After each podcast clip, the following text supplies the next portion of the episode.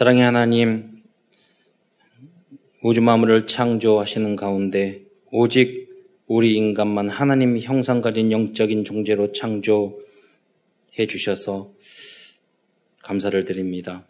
하나님 안에 살아갈 때 참, 참된 행복을 누릴 수 있고 인간의 진정한 존재의 가치를 하나님 실현할 수 있는 축복 주신 것 참으로 감사를 드립니다. 그러나 인간이 어리석어서 불신앙하여 사단에게 죄를 속아 죄를 짓고 하나님 오만 가지 고통을 당하다 이 땅에서 상황하여 지옥에 갈 수밖에 없었는데 그리스도를 통해서 모든 문제 해결해 주시고 음, 하나님의 자녀된 신분과 권세를 하나님 회복해 주실 뿐만 아니라 땅 끝까지 이르러 이 그리스도의 복음을 증거할 수 있는 축복 주신 것 참으로 감사를 드립니다. 이리를 위하여 오늘도 강단 메시지를 붙잡고 강단 메시지의 제자가 되게 하셔서 하나님 궁극적으로는 세계 복음화의 주역으로 쓰임 받는 모든 성도들 될 수 있도록 역사하여 주옵소서. 하나님의 말씀 이 강단 메시지가 내 삶의 기준 수준 표준이 되게 하옵시며 하나님 응답과 치유의 메시지가 될 수 있도록 역사하여 주옵소서. 그리스도의 신 예수님의 이름으로 감사하며 기도드리옵나이다. 아, 예수님은 어, 훌륭한 성인 중에 한 사람이 아닙니다. 4대 어, 성인이라고 말을 하죠. 근데 예수님은 당신이 아, 하나님이라고 말하셨고, 어, 나를 믿지 않으면 구원받을 수 없다고 그랬고, 내가 진리라고 그랬어요. 그러면 둘 중에 하나예요. 예수님은 사기꾼이든지 아니면 예수님이 말이 맞든지 음, 한 신학자가 그랬어요. 예수님을 사기꾼을 말하든지 안, 아, 안 믿든지 아니면 믿든지 그래야 되죠. 그냥 훌륭한 사람이 아니, 아니거든요. 예. 또 선주자 중에 한 사람은 또 아닙니다. 뭐 어, 무슬림에서는 많은 선지자 중에 한 사람이라고 생각하는데 예, 그것도 틀린 거죠. 어, 그리스도는 모든 것 되시는 분이십니다. 그래서 요한계시록 22장 13절에 보면은 나는 알파요 오메가요 처음과 마지막이요 시작과 마침이라고 말씀하셨습니다. 이 의미는 예수님은 단지, 단순히 우리가 차를 타면 여기에서 시작해서 어디에 끝난다 그 정도 수준이 아닙니다. 예수님은 우주 만물의 모든 것이 시작이고 근본이고 원리고 그 결론은 우리가 그리스도예요. 아, 저도 별로 동의하지 않았던 내용인데 에, 왜냐면 어떤 분 정말 믿음이 좋으신 분이었어요. 어, 뭐냐면 그분이 왜 천국이 천국인지 아냐고. 아, 천국 가면은 뭐 일도 안 하고 공부도 없고 그리고 먹을 거 많이 마음대로 먹을 수 있고 날라다니고 그러니까 천국이셨잖아요. 그랬더니 그분이 그러셨어요. 천국에는 예수님이 계시니까 좋다고. 그 차원을 따라갈 수가 없었어요. 결국은 그리스도 그러니까 그 안에 모든 자유와 평화와 풍요로움과 그게 다 있는 것이에요. 그게 하나님의 나라예요. 그것을 좀 당겨서 우리가 누리는 것이 이 땅이잖아요. 그래서 그 예수님이 여러분 마음속에 주인이 되시면 하나님의 나라가 임하시는 거예요. 음. 그, 그 축복, 여러분 가정의 주인이 되시면 그 가정과 가문이 그 축복 속으로 들어가는 거예요. 한번 안 해보세요. 얼마나 재앙과 저주와 쓸데없는, 예, 여러분, 저속한 짐승과 같은, 여러분, 형이 하학적인 인간이 돼요. 그렇잖아요. 먹고 사는 거. 여러분 고민하는 게 뭐예요? 육적인 거잖아요. 그런 거 될 수밖에 없어요. 고난의 의미? 여러분 인생 목적 자체가 고난 안 주세요. 이 정도 수준밖에 안 된다니까요. 네. 그럼 뭐 편하게 살되자, 살겠다는 거잖아요. 근데 사도 바울은 안 그랬어요. 목숨을 초대교회는 안 그랬어요. 고난과 어려움을 향해서 도전했어요. 행복이 뭡니까? 고난과 아픔과 문제가 없는 게 행복입니까? 그 행복의 기준 자체가 틀린 거잖아요. 수준이 낮은 거잖아요. 형이 하학적. 음.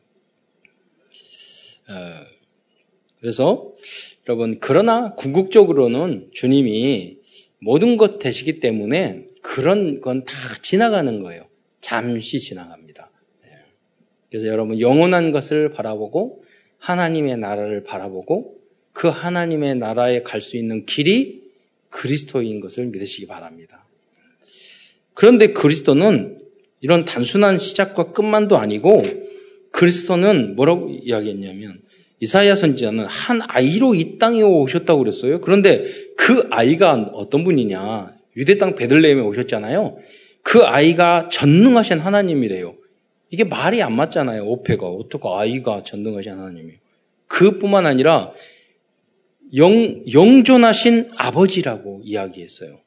평강의 왕이라고 어, 말씀하고 있어요. 어, 그래서 다른 아이죠. 하나님에 대해서 명확하게 예, 그리스도에 대해서 말씀하고 있는 거죠. 그리고 사도 바울은 그리스도 안에 지혜와 지식의 모든 보화가 감춰 있다고 말씀하셨습니다. 여러분 지혜와 지식 어, 그리스도가 선포되는 그 나라마다 학교가 만들어졌어요. 대학이 만들어졌어요. 무식이 없어지고 민주화됐어요. 모든 게 발전했어요. 우리 한국도 마찬가지예요. 그 전에는 군국주의, 왕정주의, 노예상, 상놈, 이런 인간의 인권을 말살하는 그런 시스템이 다 있었어요. 그게 하나님의 성경의 그 개념과 성경의 이론이 선포하는 그럴 때 인간이 여러분이 뭐 불만 불평하고 뭐 힘들다 어렵다 경제적으로 힘들다 이러는데 여러분이 이 복음이 들어와서 이 문화가 그렇게 그리스도의 문화가 되고 그런 정치 시스템이 와 있으니까 여러분 그런 말도 해요. 조선시대에 있으면 저도 다 쌍놈이야 마당새야 그러고 무슨 거기에 마당새 쌍놈이 불만 불평이 있고 어디 있어요? 죽이면 죽이는 거고 때리면 때리는 거예요. 그게 이 세상이 만, 만드는 문화였어요. 전쟁하고 빼앗고 약탈하고 그게 사회였어요. 그래서 이 하나님 떠난 이 세상은 그럴 수밖에 없는 거예요. 근데 복음이 들어가고 역사하는 나라마다 평화가 왔고 자유가 왔고 지식 지식과 풍요로움이 온 거예요. 그래서 여러분 70년 80년 대 저도 서울 오면 짜증날 정도로 십자가가 많아. 여기 봐도 십자가 여기 보죠 보죠 보죠. 여러분 그게 짜증날 날 일이 아니에요. 무슨 쓸데없는 십자가가 많아. 그때 70년 80년대 우리 한국 경제에 모든 것이 일어났어요. 살아나고 지금 십자가에 불이 꺼지고 있어요. 희망 없어요. 이렇게. 그래도 견디는 게 복음 있고 믿음 있는 사람이 그래도 그 신앙이 남아있는 것이 있기 때문에 지켜지는 거예요. 그거 보면 전 세계를 보면 알아요. 예. 복음의 불이 꺼질 때 그 사회, 정치, 민주주의 모든 시스템이 무너져요. 예. 그래서 그리스도 예수 안에 모든 진정한 참된 지식과 보화가 거기에 뭐냐면 그냥 있다고 그랬어요. 감추어져 있다고 그랬어요. 그래서 그 그리스도의 비밀을 아, 알아야 돼요. 예. 오늘도 그런 시간이 되시기를 축원드립니다. 그래서 우리들의 진 우리들이 진정으로 그리스도를 다 깊이 알면 어마어마한 하나님의 역사 지금부터 영원히 그걸 누리며 살게 될 것입니다. 경제, 뭐 공부, 일 다 해결이 돼요. 뿐만 아니라 예수님을 정말로 깊이 이해하게 되면 그리스도인다운 삶도 되어지는 응답 또한 여러분 체험하게 될 것입니다. 예수 믿고도 거듭나지 않고 교만하고 그리고 지멋대로 살아가고 남을 비판하고 사랑할 수 없고 그게 왜 그러는 줄 아세요? 그리스도를 몰라서 그래요. 예수님이 어떤 분이에요? 하나님인데 십자가에 순종하셨고 십자가에 달려 죽으셨어요. 전체를 살리기 위해서. 무슨 예수님은 아무 아무 죄 없이 비난을 받았지만 예수님은 아무 말 죄도 알지도 못하는 분이지만 그걸 구차하게 막 변명하지 않았어요. 예수님이 주인 되는 사람은 누가 비난하더라도 그걸 가지고 난 안 그래서 아 이렇게 말하는 사람은 그리스도 모르는 사람이에요. 그래서 유목사님이 자주 그 말씀하죠. 저 사람 구원 받았는지 모르겠다고. 저도 그럴 때가 많아요. 어떻게 주님의 은혜로 용서받은 우리가 다른 사람을 잠시 싫을 수도 있고 잠시 안 맞을 수도 있어요. 그런데 며칠 동안 적극적으로 그 사람을 비난하고 한다는 것은 다른 거 아니에요. 그리스도를 모르기 때문이에요. 그분이 내 안에 주인이 말로만 그리스도 예수지 정말로 깊이 묵상하지 않았기 때문이에요. 여러분 그렇게 여러분이 살라고 당장 그렇게 되라는 것은 아니에요. 뭐 어떤 거 어떤 거냐면 아 맞습니다. 예수님은 하나님이신데 순종하시고 겸손하게 이 땅에서 뺨도 맞으시고 춤도 춤뱉음을 당하시고 그러셨는데도 예수님은 십자가에 순종하게 돌아가셨습니다. 나도 그 길을 걸어가게 해주세요. 그 겸손함을 배우게 해주세요. 그 순종함을 배우게 해주세요. 그 희생을 배우게 해주세요. 그 십자가 안에 다 있다니까요. 그래서 전체를 살렸다니까요. 내 그리스도가 죽으니까 전체를 살렸어요. 내가 죽으면 직장도 가정도 다 살잖아요. 그게 그리스도를 아는 거예요. 그러면 당장이 그렇게 되는 것은 아니지만 아 그래 그리스도가 그 일을 하셨지. 나도 그래야 되는데 진짜 안 돼요 예수님. 나도 예수님 닮게 해주세요. 인정만 해도 어느 날 여러분이 그 자리에 있다는 것을 보게 되는 줄 믿으시기 바랍니다. 그래서 이런 틀을 깨야 돼요. 나 이기적이고 나의 중심적이고 교만하고 예, 이런 부분들 불순종하고 불신앙하고 어, 방법이 뭡니까? 여러분이 강단 메시지 제자가 되셔야 돼요. 딱 듣고 거기서 찾아내셔야 돼요. 단 한마디라도 어떤 보면 전체 다 깨닫더라고요. 흐름을 다 나의 것으로 만드시는 분이 있는가 하면 이제 겨우 단어가를 닦고 어떤 분들은 메시지가 너무 어렵다고 그러고 날마다 들으세요. 쉽지 않아요. 성경 자체가 그래요. 전체적인 흐름이 우리 인상의 인생 자체가 복잡해요. 그 인생에 대한 것을 복잡한 문제를 해결해 주기 위해서 주시는 답으로 주시는 구원의 메시지이기 때문에 어려울 수 있어요. 그러나 깨닫고 보면은 내 인생을 가장 행복하게 만들 수 있고 가장 답이 되는 게 진리예요. 여러분 논리나 어떤 것들이 복잡할수록 우리에게 편해요. 휴대폰 굉장히 복잡하잖아요. 만들려면. 그렇게 해야 하지만이 쉽게 답을 얻을 수 있고 살수용할 수 있어요. 복음의 말씀도 마찬가지예요. 무식하게 팍 이렇게 하면 오직 예수 이렇게 하면 해결 안 돼요. 많은 성경 안에 복잡한 진리나 그 내용이 많이 해서 종합적으로 그런 모든 영적인 시스템이 이해가 됐을 때 쉽게 인풋 오면 답이 쉽게 나와요. 그래서 여러분 성경의 말씀 지식이 굉장히 중요한 거예요. 예. 그래 여러분 욥기 욥이요 변증을 했어요. 대화. 그게 소크라테스가 그런 대화법을 통해서 철학을 했거든요. 근데 욥은요 그 사람보다 수천 년 전 사람이에요. 성경은 그렇잖아요. 그러니까 모든 그런 대화의 철학의 원조가 성경에 다 있다니까요. 그런 것들을 불교에서 말하는 헛되고 헛되고 모든 것들 그렇게 말하는데 그 그거보다 수백 년 전에 저기 그 다 허무하다 그렇게 말을 했는데 솔로몬이 말했어요. 전도서에 헛되고 헛되고 수백 년 전이에요.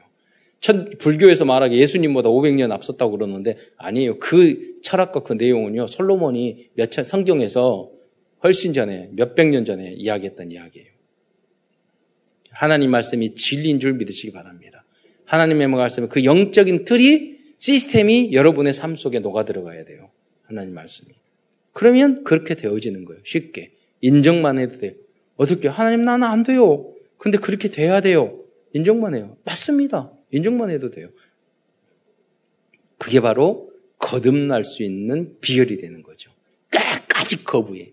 네, 그렇게 하면 안 돼요. 네. 여러분, 그렇게 당장 하라는 말이 아니라니까요. 아멘으로 예스맨이 돼요. 그거에 대한 예스를 하라는 거예요. 그거에 대한 순종을 하라는 거예요. 나하고 안 맞는데 하나님 말씀은 이렇게 이야기하고 있어. 항상 기뻐하래. 나는 체질 자체가 짜증인데? 그, 그죠? 비판하지 말아요. 나는 비판할 때, 어, 피도, 혈액순환이 너무 잘 되는데? 그잖아요. 남 비난할 때. 어, 나는 그런 체질이 그러지만 성경이 그렇게 말하니까 나는 그, 그 말씀대로 인정합니다. 순종할 수 있도록 도와주세요. 예, 그렇게 해야 돼요. 나는 우상 체질인데 우상을 버리래. 예.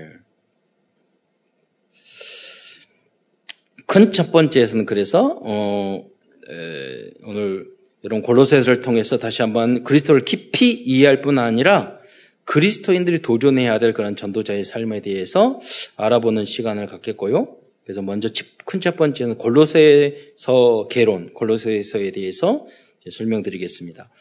골로새, 골로새 교회는 사도 바울이 직접 설립한 교회가 아닙니다. 골로새 교회는 에베소에서 전동 운동을 할 때 두란노 성원에서 훈련받은 에바 부, 어, 에바 브로 를 중심으로 세워진 교회입니다.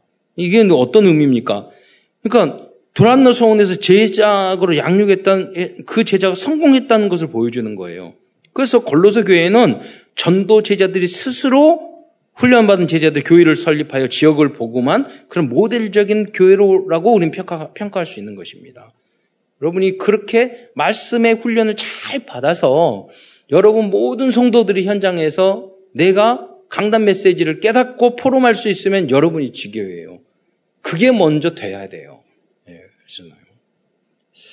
여러분이 설교하려고 설명하고 가르치려고 그러면 안 돼요. 증인이 되셔야 돼요. 아, 내가 그러면 여러분이 그 말씀이 그대로 내가 성, 난 이렇게 따랐어. 그거보다는 말씀이 이렇게 나왔는데 내가 불순종해서 이렇게 힘들었어. 그거 더 은혜 받는다니까요. 예, 있는 그대로 여러분, 내 모습 그대로 여러분 포럼을 하시면 돼요. 아, 맞아. 하나님 말씀은 맞고, 나는 부족하고, 그래서 나는 그리스도가 필요하다고. 그걸 포럼하는 거예요. 그러면 지교회가 계속 재밌어져요. 세상 그 어떤 프로그램보다 재밌어요. 그렇게 돼야 돼요. 그래서 4차 산업을 뛰어넘어서 10차 산업, 12차 산업이 돼야 돼요. 그게 영성이라니까요. 하나님은 세상의 물질적인 것을 뛰어넘어서 영원하신 하나님이에요. 그분이 그 성령으로 여러분하고 계세요. 여러분과 함께 계세요. 그래서 이 컴퓨터 시대, 이 그 뭐 게임 시대, 이 재밌는 영화, 음악이 많은 이 시대에 어떻게 이길 겁니까? 그러면 이 말씀 성취를 체험하면요, 그거보다 100배 재밌어요. 그렇잖아요. 그걸로 우리는 현장을 이기는 거예요. 어, 다른 행복이죠. 골로새서도 어, 옥중 서신 중에 하나로 사도 바울이 감옥에서 AD 62년경에 기록한 것으로 보고 있습니다. 이 골로새서를 전달한 사람은 두기고입니다. 두기고는 로마에서 에베소까지 와서 복음 편지를 전달하였습니다. 그 후에도 뭐 어떤 장소는 정확하게 알 수가 없지만 라오디게아 그리고 히에라폴리 그리고 나중에 고린도 골로새까지 복음의 편지를 전달한 어, 전달하였습니다. 이 여행은 뭐 그냥 쉽게 다니는 비행기 타고 다니는 게 아니라니까요. 관광버스 타고 다니는 여정이 아니었어요. 목숨을 건 그런 여정이었어요. 여러분 하나님의 말씀을 전달할 때 이런 각오로 증인이 되시기를 축원드립니다. 그러면 이 목숨을 여러분 지교에서 전달할 수 있는 자세가 뭐냐? 제자가 돼야 돼요. 강단 메시지 제자가. 그래서 골로새서 4장 7절에 보면 두기고가 내 사정을 너희에게 알려주라. 하나님 말씀 복음도 중요하지만 담임 목사님의 제자가 돼야 돼요, 여러분이. 그러면 여러분이 그러지 않고 여러분 것을 하나님 말씀이지만 여러분 마음대로 전달하면 지교회가 지교회 만든다니까요. 지멋대로 하는 교회. 교회를 분리시켜요, 결국은. 아무리 하나님 말씀이어도. 그러니까 먼저 여러분이 담임 목사님의 제자가 돼야 돼요. 그 어디를 가서든지 마찬가지예요. 그것은. 예.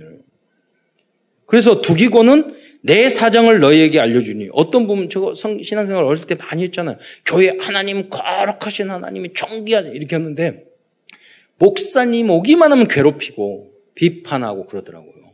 비난하고 뒤에서 까고 그런데 기도할 때는 천지전능하신 하나님 거룩, 교회를 너무 사랑해. 목사님은 까. 이게 바른 신앙이 아니에요, 여러분. 목사님과하고 사이가 좋아야 돼요. 여러분, 신앙 나빠도 좋아요. 교회 열심히 안 해도 돼요. 목사님과 관계를, 목사님을 섬기고, 목사님을 후원하고, 여러분이 동역자가 되면 신앙은 다 따라와요.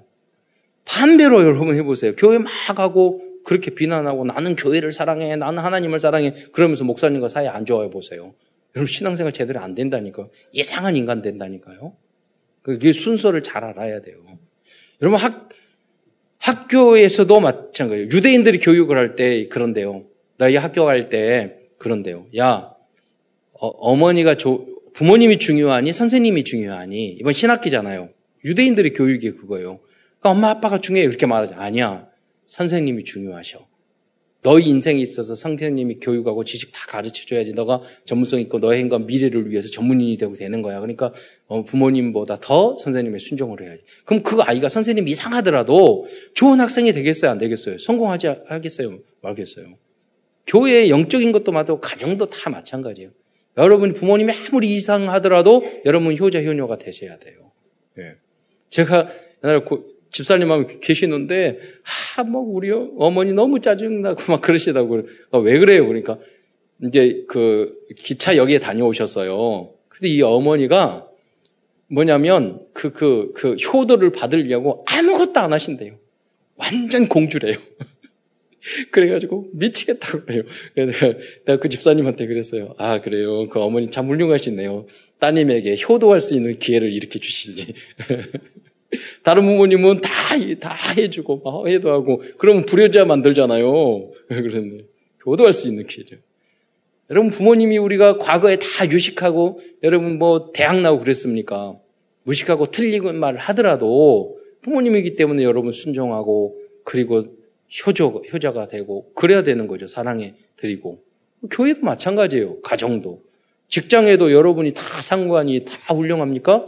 아니에요. 여러분이 더 그 직장보다 앞으로 10배, 100배, 1000배 부자가 돼야 되는데 상관이 못 났다고 막 비난만 하고 그럼 그 인간은 그 상관은 항상 밑, 밑 수준밖에 안 돼요. 그잖아요. 예. 그 못난 상관이라도 인정하고 도와주고 미리 알아서 자기가 하고 그래야지 그 선보다 훌륭한 사람이 되는 거지. 예.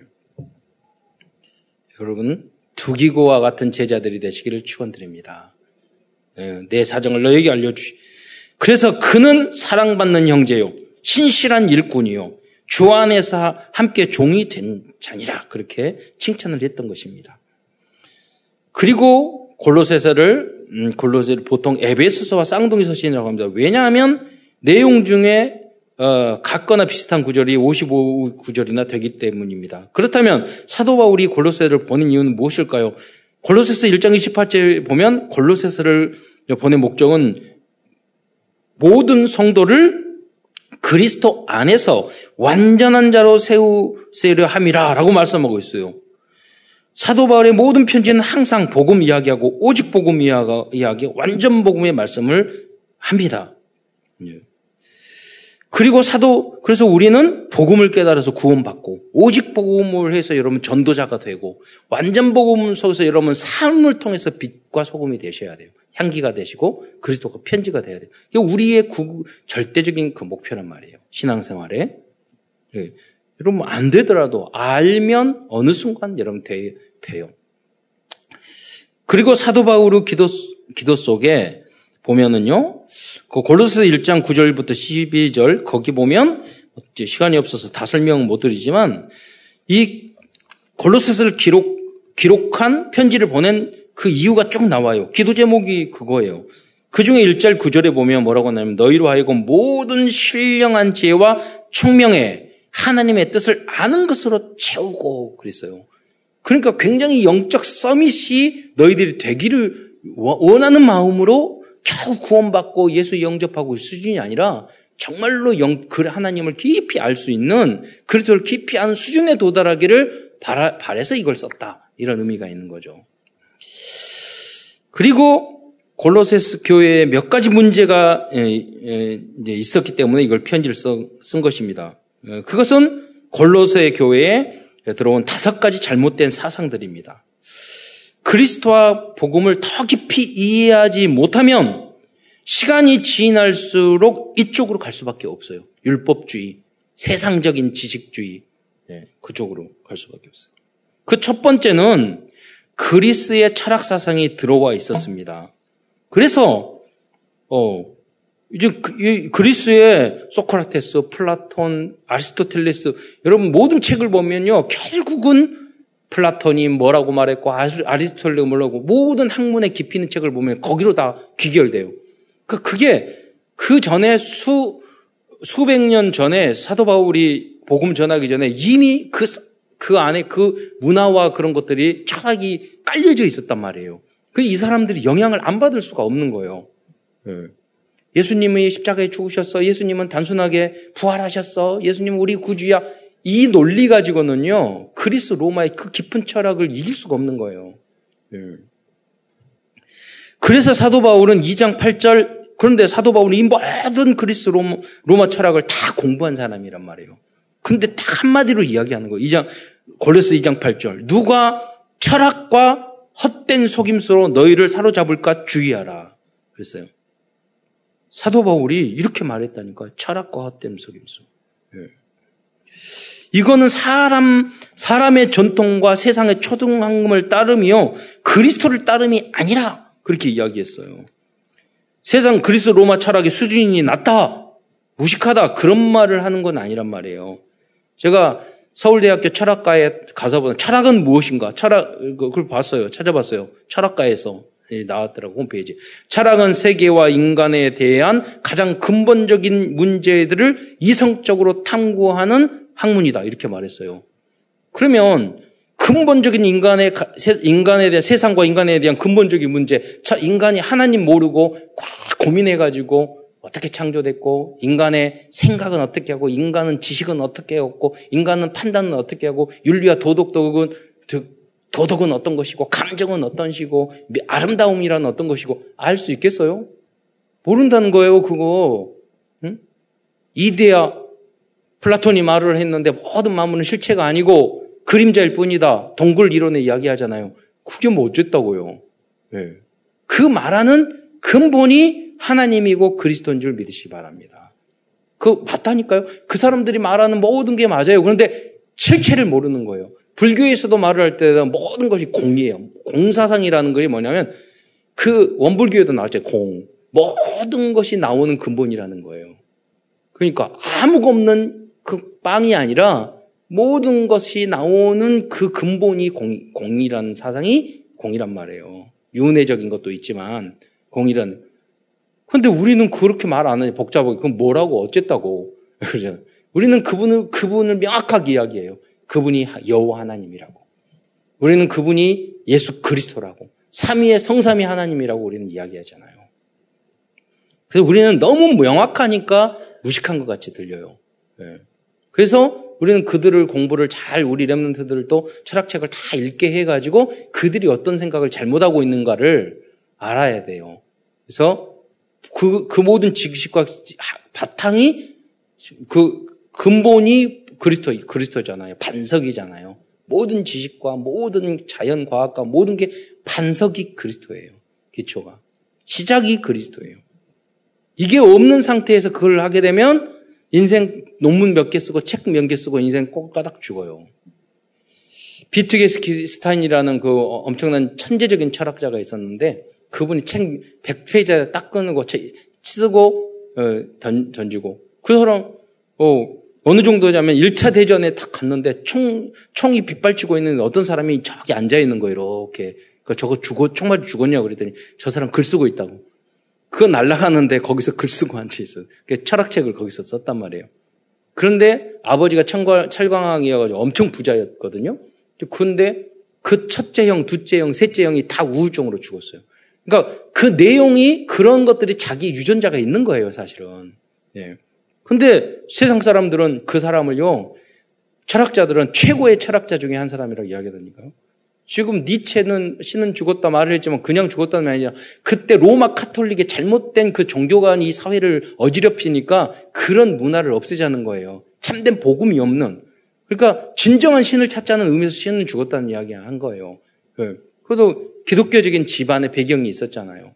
예. 사회를 치료하고 건강하고 도덕적인 사회를 만들자는 거예요. 그래서 글을 보면 굉장히 좋아요. 우리 니체의 그런 글들이. 그래서 우리가 이런 걸 뛰어넘어서 복음적인 하나님의 나라를 이 땅에 이루어 나가는 이 철학자들이 하고 있는 그런 수준을 뛰어넘어서 이, 사, 이 사회를 변화시킬 수 있는 그런 인물이 나오게 되기를 축원드립니다. 그래서 우리는 그런 교육을 교회 중심으로 시켜야 된다는 거예요. 로마의 회당처럼. 그래서 그런 책들을 다 읽게 만들고 공부를 시키고 나중에는 그런 학자들을 강의 잘하는 분들을 초대에다가 강연도 듣고 이런 것을 여러분 하셔야 돼요. 왜 그러면 철학이 무엇이냐? 이 근본적인 물음을 말하는 건데 왜 철학이 중요하냐는 이 의미가 달라요. 여러분 세상적이 왜 그러냐면 여러분 후진국이 선 중진국이 되려면 한 한 교수님이 말씀하시더라고요. 한 5라는 노력이 필요하대. 그러니까 중진국이 선진국이 되려면 5만이라는 노력이 필요하다는 거예요. 왜 그러느냐? 후진국이 중진국 되려면 했던 걸 따라만 하면 돼요. 다 만들었잖아요. 도로, 뭐, 휴대폰. 우리 다 만들었잖아요. 그 피아노. 우리 한국에서 만들었어요? 다 만든 거잖아요. 따라한 거예요. 성악?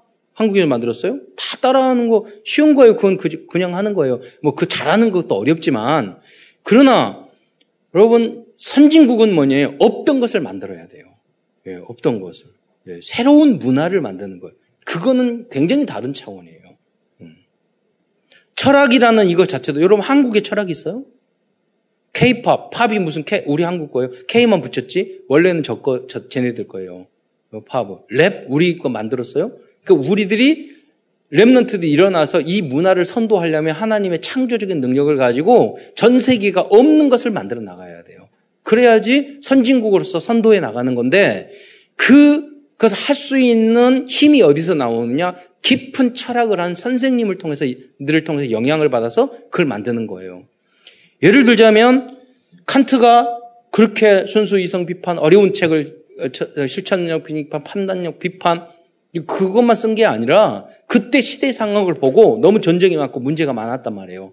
이 문제를 어떻게 평화롭게 해결할까? 그래서 만든 게 뭐냐면 어 뭐냐면 자유를 가진 민족 그 국가들이 하나가 만들어 공동체가 해서 거기서 의논을 하는 연합체를 만들어야 된다. 그 이야기를 했어요.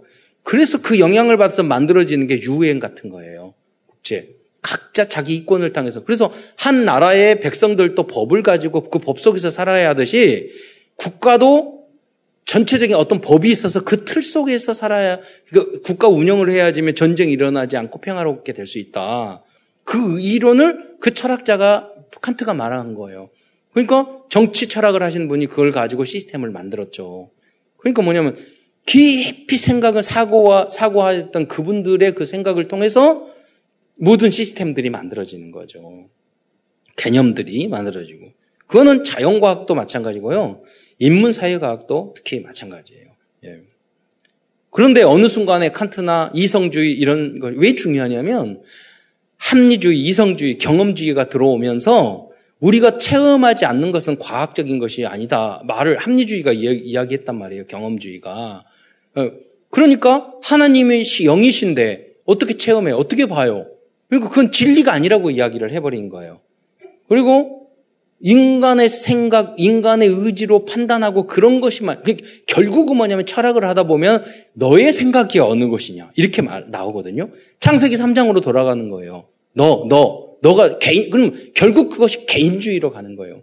그러면 칸트가 말하거나 니치가 말했던 그 자유라는 개념은 그런 게 아니란 말이에요. 내가 귀범이라는 것은 내가 이런 규범을 만들었는데 이 규범이 사회하고 다른 사람도 인정을 해서 함께 행복할 수 있는 그 자유를 이야기한 거란 말이에요. 그 자유. 만용이 아니라 내 멋대로 하는 게 아니라 비윤리 도덕적인 것이 아니라 그래서 항상 그런 사람들은 윤리 철학을 결국적으로 항상 함께 이야기를 해요. 그분들은 철학은 머리 생각만 하는 게 아니라 윤리적인 것을 도덕적인 것을 이야기를 해요.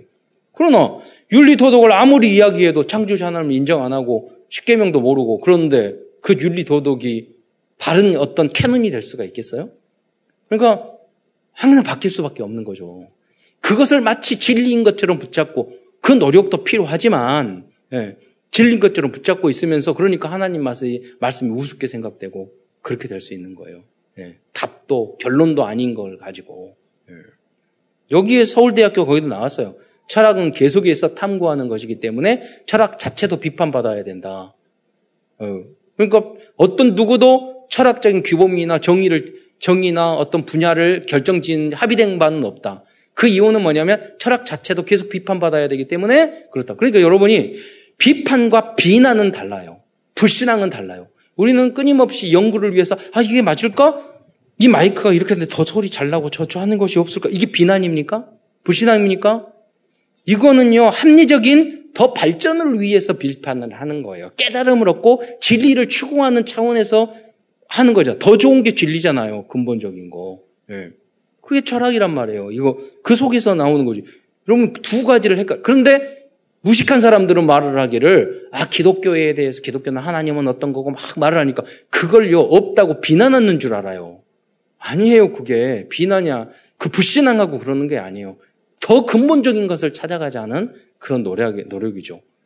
그러니까 철학은 그렇게 하는 역할이고 우리가 말하는 신앙이라는 건 뭐냐면 절대를 믿는 거예요. 진리를 믿는 거잖아요. 그 그건 어떻게 믿어지느냐? 하나님의 성령의 역사가 아니고는 그걸 깨달을 수 없는 거예요. 어떻게 천국과 지옥을 증명해요? 그럼 우리는 믿잖아요. 그럼 여러분 어떻게 믿어요? 성령이 우리 안에 역사하게 하나님의 능력으로 믿게 되어진 줄 믿으시기 바랍니다. 그러니까 철학의 범주를 뛰어넘는 거예요. 철학은 이성, 인간이 갇혀있는 생각 속에서 한, 하지만 우리는 그걸 뛰어넘어서 하나님 차원에서 생각을 하는 것이기 때문에 다르거는 거예요. 그래서 서로 길이 달라요. 예. 그리고 그 하나님이란 그 속의 철학은 일부분에 불과한 거예요. 그걸 마치 어, 종교를 신앙을 없애고 하는 걸로 생각하는데 그건 무식한 생각이에요. 그 정도밖에 근데 그런 생각 때문에 개인주의적이고 그런 이성주의적이기 때문에 유럽에 있는 모든 교회가 다 문 닫았잖아요. 지금 그 시대에 가 있고 우리 랩런트들이 지금 그런 지식을 배우고 있어요. 학교 안에서 그 무식한 것을 배우고 있어요. 거짓말을 배우고 있어요. 참 진리 하나님이 존재하는데 존재하지 않는다고 이야기하잖아요. 그게 무식하고 그게 거짓말 아니에요. 그래서 사도 바울이 그 이야기를 하는 거예요. 속임수라고 다 섞고 있는 거예요 거기에. 여러분 그래서 뛰어난 모든 분야에 뛰어난 복음을 그리스도를 반석으로 한 뛰어난 서밋들이 나와야 돼요. 예. 정신적인 지도자들이 나와야 돼요. 그 여러분이 후에 후대에서 그런 분들이 나오기를 축원드립니다. 다음은 이제 이 철학을 이해해야 되는데 영지주의의 사상이 들어왔어요. 예. 영지주의에서는 육체를 악한 것으로 보고 있는 사상을 가지고 있습니다. 그래서 사도 바울은 이것 한마디로 2장 9절에 그 영지주의의 잘못을 탁 지적해서 이야기하거든요. 이 고린도서 2장 9절에 뭐라고 그러냐면 그 안에는 신성의 모든 충만이 육체로 거하시고 이 한마디로 영지주의의 사상을 박살낸 거예요. 음. 이거, 이거 설명을 해도 한참 걸리니까 그냥 여기로 넘어가겠습니다. 다음 할례주의 사상이 들어와 있습니다. 그러나 진정한 할례는 그리스도의 할례라고 말씀하고 있어요. 골로새서 2장 11절 말씀에 보면 또 그 안에 너희가 손으로 하지 아니한 할례를 받았으니 곧 육, 육의 몸을 벗는 것이요 그리스도의 할례니라. 그리스도의 할례란 십자가 사건과 부활을 통해서 완성된 할례를 의미하는 것입니다. 어, 그러니까 할례는 어, 이제 남자의 표피를 그 자르는 거죠. 그 피가 쏟아지죠. 그걸 통해서 단절이라는 것을 말하는 거죠. 죄와 단절, 피를 통해서. 이게 십자가를 상징하는 거예요. 진정한 할례예요. 그래서 십자가에 예수님이 실체로 달려 돌아가셨기 때문에 다신 할례가 필요 없는 거예요. 그거를 몰랐죠. 유대인들은. 네 번째로 율법주의 사상이 들어가 있었습니다. 그래서 유대인 출신 성도 중에는 아직도 율법과 절기를 지켜야 한다고 주장하는 사람들이 있었어요. 그래서 사도 바울은 골로새서 2장 16절의 말씀을 통하여 답을 주고 있어요. 골로새 2장 16절 말씀을 한번 함께 읽도록 하겠습니다. 자막 시작. 그러므로 먹고 마시는 것과 절기나 초하루나 안식일을 이유로 누구든지 너희를 비판하지 못하게 하라. 예. 다음으로 경건주의와 천, 어, 천사 숭배 사상에 빠져 있는 사람들도 있었습니다. 이에 대해 사도 바울은 골로새서 2장 18절의 말씀을 통해서 답을 주고 있습니다. 한번 2장 18절 말씀 보겠습니다. 시작. 아무도 꾸며낸 겸손과 천사 숭배를 이유로 너희를 정죄하지 못하게 하라. 그가 그 본 것에 의지하여 그 육신의 생각을 따라 헛되이 과장하고. 음, 여러분 세상의 경건주의는 꾸며낸 겸손이에요. 그렇잖아요. 음.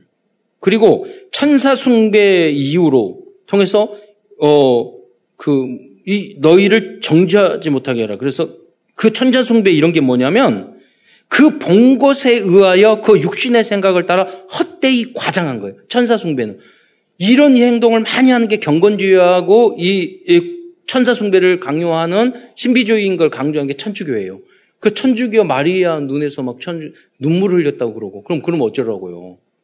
헛되게 가장하는 것들이에요. 음.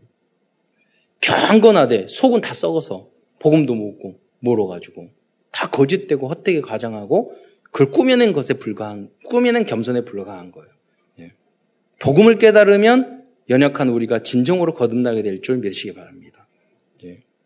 이러한 문제들 때문에 사도 바울은 다시 한번 그리스도에 대하여 구체적으로 깊이 있게 설명해 주고 있습니다. 그래서 큰 두 번째에서는 골로새에서 말씀하고 있는 그리스도에 대하여 알아보도록 하겠습니다. 골로새서는 비교적 짧은 사장으로 되어 있지만 어떤 성경보다도 그리스도에 대해서 깊이 있게 말씀하고 있습니다. 첫 번째로 그리스도는 우리의 모든 죄를 해결해 주신 분이십니다. 그리스도는 우리들의 원죄, 자범죄, 과거, 현재, 미래, 예제, 알고 지은 죄, 무의식적으로 모르고 지은 죄, 조상의 죄까지도 모두 해결해 주셨습니다. 그래서 고로새서 1장 14절에 보면 그 아들 안에서 우리가 속량 곧 죄사함을 얻었더라라고 이 복음의 말씀을 어, 해주고 어, 있는 것입니다.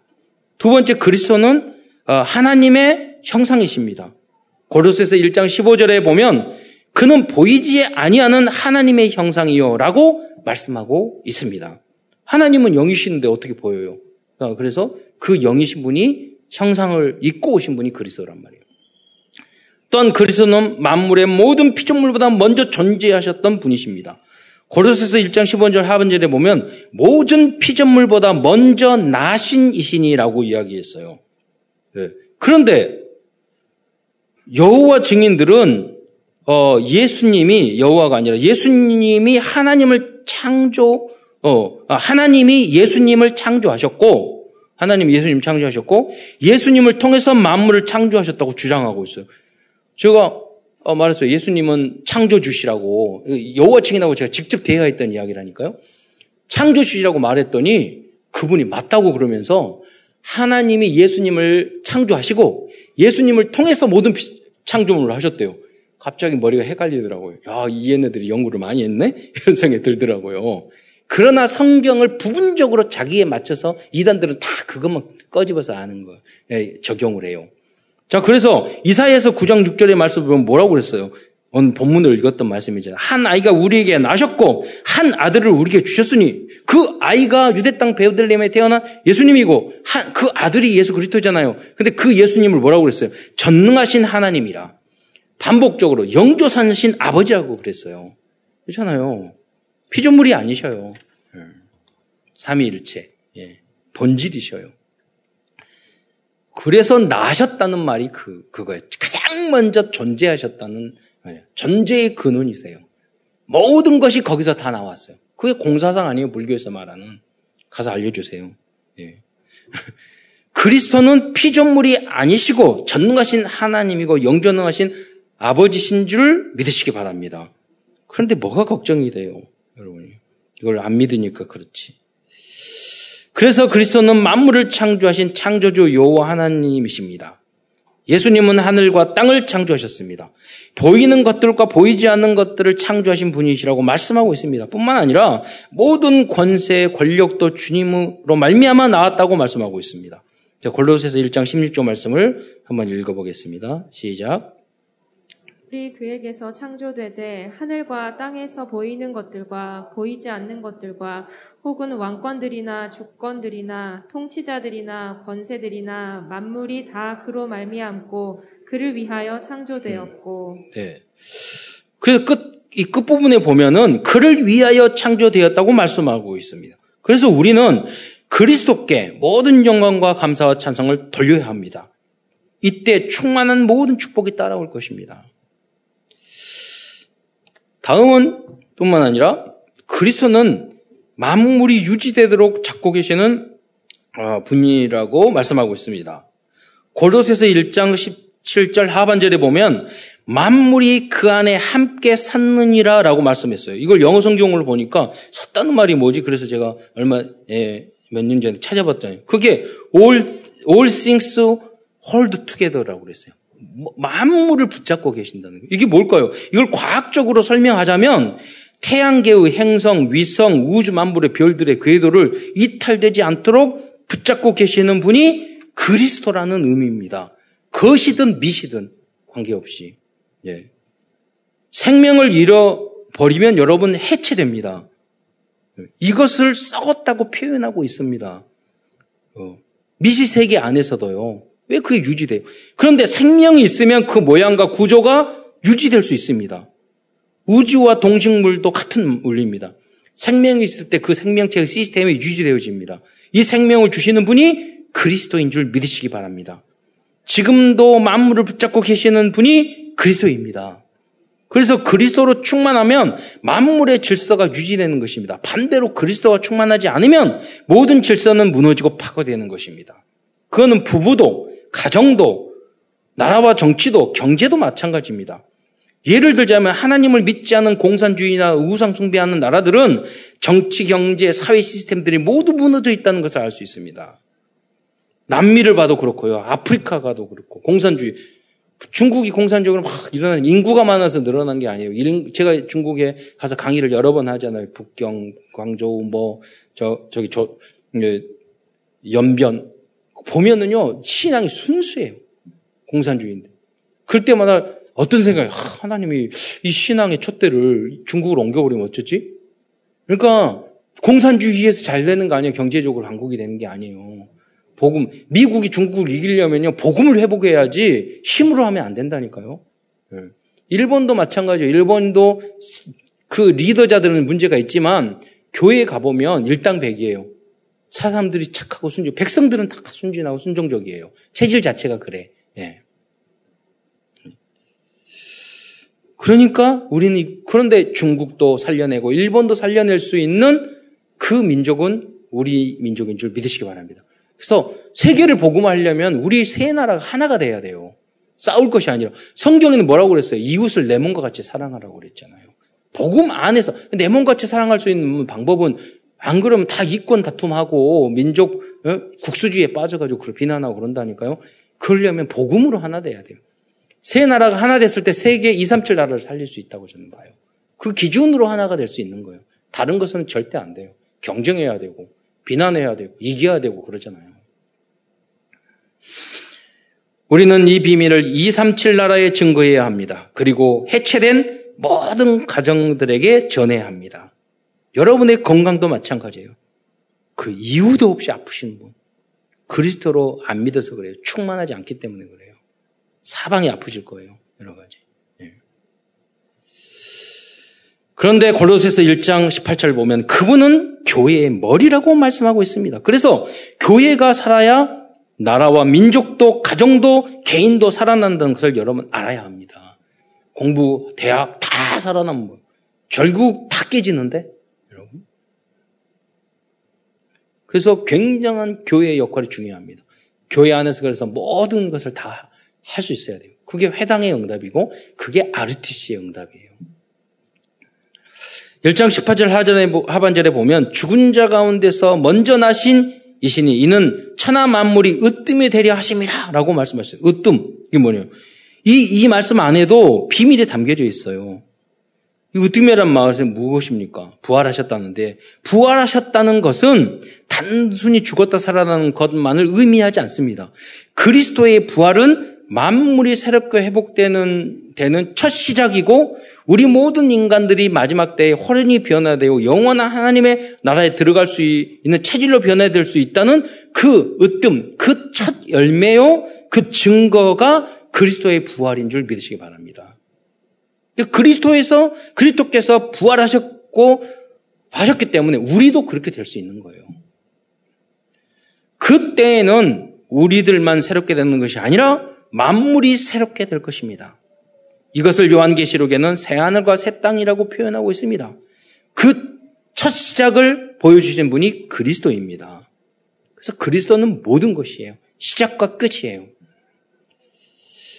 1장 19절에 보면 아버지께서는 모든 충만으로 예수 안에 거하게 하시고 라고 말씀하셨습니다. 그러므로 예수 안에 있으면 모든 것이 충만해질 것입니다. 이 영적 사실을 믿고 체험하시기를 축원드립니다. 여러분, 뭐 저는 예수님을 잘 믿는 많은 분이 서 진정하게 믿는 그 가문들과 그 부모님은 모두 다 진짜 물질적으로나 모든 응답을 받았던 걸 보게 돼요. 네. 여러분이 기도하고 하고 믿음 안에 쓸면은 나머지도 다 해결돼요. 육적이고 세상적인 거. 네. 진짜로 정말로 그리스도를 믿으시기 바랍니다. 1장 20절 보면 그리스도는 십자가의 피로 화평을 이루, 이루어 주셨다고 말씀하고 있습니다. 골로새서 1장 21절 22절 한번 읽도록 하겠습니다. 시작. 전에 악한 행실로 멀리 떠나 마음으로 원수가 되었던 너희를 이제는 그의 육체의 죽음으로 말미암아 화목하게 하사 너희를 거룩하고 흠없고 책망할 것이 없는 자로 그 앞에 세우고자 하셨으니 네. 우리는 그리스도를 통해서 이제 하나님과 화목할 수 있게 되었어요. 그럼 하나님과 화목하게 되면 이제 하나님께서 우리를 거룩하고 흠없고 책망할 수 없는 완전 복음의 사람으로 우리를 거듭하게 거듭나게 만들어 주실 줄 믿으시기 바랍니다. 0.1mm라도 성장해 나가면 돼요. 인정만 하면 어느 순간 내가 이전 것은 지나갔으니 보라 새 것이 되었도다. 그리고 여러분이 반드시 예수 믿고요. 다른 사람이 어, 다 달라졌네. 이, 과거에 이상하게, 이상하게 사람이 다 거듭네. 이 이야기를 여러분 들으셔야 돼요. 특히 불신자에서 예수 믿는 사람은 저는 그런 사람 많이 봤어요. 근본적으로 달라지게 돼 있어요. 그게 거듭남이에요. 우리 같이 모태 신앙, 못된 신앙은 별로 안 달라져요. 더 좀 상태가 나빠져요. 어렸을 때는 순수하게 하나님 믿다가 머리 커졌다고 그런다니까요. 오히려 불신자 상태에 있는 분들은요, 알기 때문에 바뀌면 주변이 다 알아요. 네. 참사랑교회 오신 분들은 모두 그렇게 인정받으시기를 축원드립니다. 진짜 여러분 믿어야 돼요. 그래야지 진짜 변해요. 진짜 변해야지 여러분이 빛과 향기가 되고 흑암을 꺾고 전도할 수 있어요. 그리고 3장 4절에 보면 우리 생명이신 그리스도라고 명확히 말씀하고 있습니다. 그래서 예수님을 영접하면 생명을 얻게 되는 것입니다. 그 생명은 영원한 생명입니다. 그 생명은 믿는 자들에게 하나님의 자녀, 자, 믿는 자들에게 하나님의 자녀의 신분과 권세를 주는 생명입니다. 이 생명을 풍성하게 얻어야 합니다. 그때 예수 능력도 나타나게 되는 줄 믿으시기 바랍니다. 큰 세 번째에서는 골로새에서 말씀하시는 그리스도인의 삶에 대해서 알아, 알아 보겠습니다. 특히 3장에서는 집중적으로 그리스도의 삶에 대해서 말씀하고 있습니다. 여러분 성경 본문을 여러분 뭐 자막은 다안 띄었을 것 같으니까 보면서 하자면요. 그건 어렵지 않아요. 쭉 읽기만 하면 되는 내용들입니다. 3장 1절에 보면 위의 것을 찾으라 그랬어요. 위의 것을 생각하고 땅의 것을 생각하지 말라. 그럼 땅의 것을 안 주냐? 그게 아니에요. 그의 나라와 의를 구하라. 그럼 이 모든 것을 여러분에게 주신 줄 믿으시기 바랍니다. 역사가 증명해요. 그러므로 땅에 있는 지체를 죽이라. 땅에 있는 지체가 뭡니까? 곧 음란과 부정과 사욕과 악한 정욕과 탐심이니 탐심은 우상숭배니라. 3장 8절에 보면 이제는 너희가 이 모든 것을 벗어버리고 어떤 것을 벗어버려야 됩니까? 곧 분냄과 노함과 악의와 비방과 너희 입에 부끄러운 말이라. 3장 9절에 너희가 서로 거짓말을 하지 말라. 3장 10절에 새 사람을 입었으니 이는 자기를 창조하신 이의 형상을 따라 지식까지 새롭게 하심을 입은 자니라. 그래서요. 그래서 우리는 지식까지 여러분이 모든 세상의 철학이나 그런 과학을 뛰어넘는 참된 그 지식을 여러분 새롭게 갖기를 축원드립니다. 여러분 remnant들이 그래야 돼요. 어린 시절에 그걸 수준 있게 여러분 지식 그걸 해석, 세상 지식을 해석해 주지 않으면 그냥 대학 가서 나이 머리 커지면 그냥 교회 떠나요. 예. 교회 수준이 낮다고 생각하기 때문에 그래요. 예. 성경은 절대 수준이 낮지 않아요. 그래서 여러분 무식하게 말씀을 가르치면 안 돼요. 알고 해야 돼요. 그 충분히. 그럼 다르다니까요. 타이가 우, 타이거 우주가 골프를 탁 때릴 때 하고 여러분 도, 옆 동네 아저씨가 골프를 탁 때릴 때 하고 멀리서 보면 폼이 비슷해요. 예. 우주 교통사고 났지만 그렇죠. 그러나 그 결과는 달라요. 예. 그럼 복음과 이런 말씀을 쭉 이걸 다 알고 예수는 그리스도라고 말하는 것과 오직 예사라고 말하는 것과 별 내용이 없이 깊이도 없이 공부도 안 하고 말하는 건 다르다니까요. 역사가 달라요. 3장 12절 그러므로 너희는 하나님이 택하시 택하사 거룩하고 사랑받는 자처럼 궁율과 자비와 겸손과 온유와 오래 참음을 얻있고 누가 누구에게든지 불만이 있거든 서로 용납하여 살다 보면 그럴 수 있죠. 예. 피차 용서하되 주께서 너희를 용서하신 같이 너희도 그리하고 그 원수까지도 사랑하라고 그러잖아요. 이 모든 것 위에 사랑을 다하라 이는 온전하게 미는 띠니라.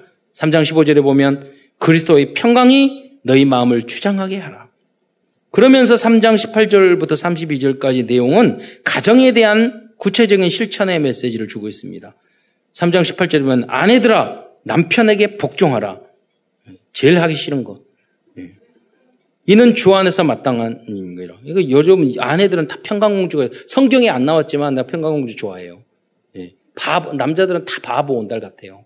그 사람 여러분 지혜로운 믿음의 중직자로 만들어야 된다니까요. 그럼 여러분 복종하고 이유 있는 복종, 이유 있는 복종 굉장히 지혜롭고 아홉 가지 포인트를 아는 복종을 말하는 거예요. 맹종이 아니에요. 여러분 다 알고 의미 있고 지혜롭게 해야 돼요.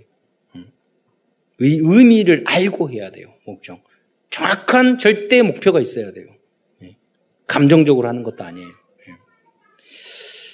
3장 19절 남편들은 아내를 사랑하며 결혼하고 나서는 사랑 안 가잖아요. 조금만 있으면 6개월 지나면 뭐 별로 이제 잡아놓은 물고기니까. 근데 그러나 노력해야 돼요 이것도 예, 거짓말이라도. 예. 또 괴롭히지 말라. 많은 남편들이 이거 여러 여, 여자분들을 예약한데 자꾸 괴롭히고 말로 괴롭히고 실력으로 괴롭히고 폭력으로 괴롭히고 예, 잔소리로 괴롭히고 막 이래요. 그 타락해서 괴롭히고 여러 가지로 참 남자가 안에 남자들이 안에 괴롭힌 그 메뉴도 되게 다양한 것 같아요. 예. 누구는 낚시로 괴롭히고 누구는 운동으로 괴롭히고 그러잖아요. 맨날 운동한다고 그러고 맨날 낚시하러 간다고 그러고 적당히 해야지 그러잖아요. 애깁니까? 그러잖아요. 그런데 복음 없으면 다 그렇게 하게 돼 있어요. 수준이 거의 형이 하학적으로 하게 돼 있어요. 우리가. 3장 20절에 자녀들아 모든 일에 부모에게 순종하라. 이는 주 안에서 기쁘게 하는 것이라. 네. 아비들아 너희 자녀를 노엽게 하지 말라. 하지 말라. 감정적으로 하면 그 자녀들을 망쳐요. 그러니까 이유 있는 체계적이고 목적 있는 그런 교육을 해야 돼요. 주의 교훈과 말씀으로 양육하라고 그랬어요. 훈계를 예, 이렇게 하더라도. 3장 22절과 22절로 23절과 4장 1절은 우리 현대 사회로 말하면 직장 생활에 대한 이야기를 볼 수 있어요. 그래서 종들아 그랬거든요. 3장 22절, 23절에 보면 종들아 모든 일에 육신의 상전에게 순종하라. 사람을 기쁘게 하는 자 같이 눈가림만 하지 말고 오직 주를 어, 두려워하여 성실한 마음으로 하라. 예. 그러니까 직장 생활하면서 눈가림만 하는 척하고 그러면 그 결국 잘려요. 다 알아요, 여러분. 핵심적으로 정말 그 회사에 필요한 것들을 하시면 돼요. 많은 거 할 필요도 없어요. 정말 핵심적인 것. 23절 무, 무슨 일을 하든지 마음을 다하여 죽게 타듯 하고 사람에게 하듯 하지 말라. 여러분 직장 생활에서 그 상관이 못 나고 잘못되고 그러면 막 비난하고 그러면 그 사람은 그 수준 이하밖에 안 돼요. 그렇잖아요. 사장님도 막 그러면 사장님 막 이런 인간들은 그 순자 계속 거기서 직장 생활밖에 해야 돼요. 아, 안 된다니까요. 그 사람 부족하더라도 돕고 인정해주고 아 그러냐고 이해해주고 그러잖아요. 그러면 나중에 여러분이 그 사장님이 되고 리더자가 돼요. 예. 또 상전들아 의와 공평을 종들에게 베풀지니 너희에게도 하, 너희에게도 하늘에 상전이 계심 계심이죠. 그러니까 여러분 높은 자리에 올라가면 의롭고 바르고 복음적이고 공평하게 직원들을 대할 수 있어야 돼요. 그러면서 골로새서에는 이 모든 말씀을 실천할 수 있는 방법을 알려주고 있어요. 3장 16절 한번 읽겠습니다. 어, 시작. 그리스도의 말씀이 너희 속에 풍성히 거하여 모든 지혜로 피차 가르치며 권면하고 시와 찬송과 신령한 노래를 부르며 감사하는 마음으로 하나님을 찬양하고. 음. 그러니까 여기 보면 너희 속에 그리스도의 말씀 풍성해지면 다 되어지는 거예요. 아니까. 그리고 피차 가르치라고. 이런 말씀의 포럼을 해야지 소화가 돼요. 있잖아요. 그리고 복음 권면하고 복음 교육은 권면을 해야 되는 거잖아요. 가르치고. 이렇게 해야 돼요. 그리고 주님을 찬양하고 감사하고. 그게 방법이에요. 그리고 골로새 살랭 2절에는 기도를 계속하고 기도에 감사함으로 깨어 있으라 라고 말씀하셨습니다. 결론입니다.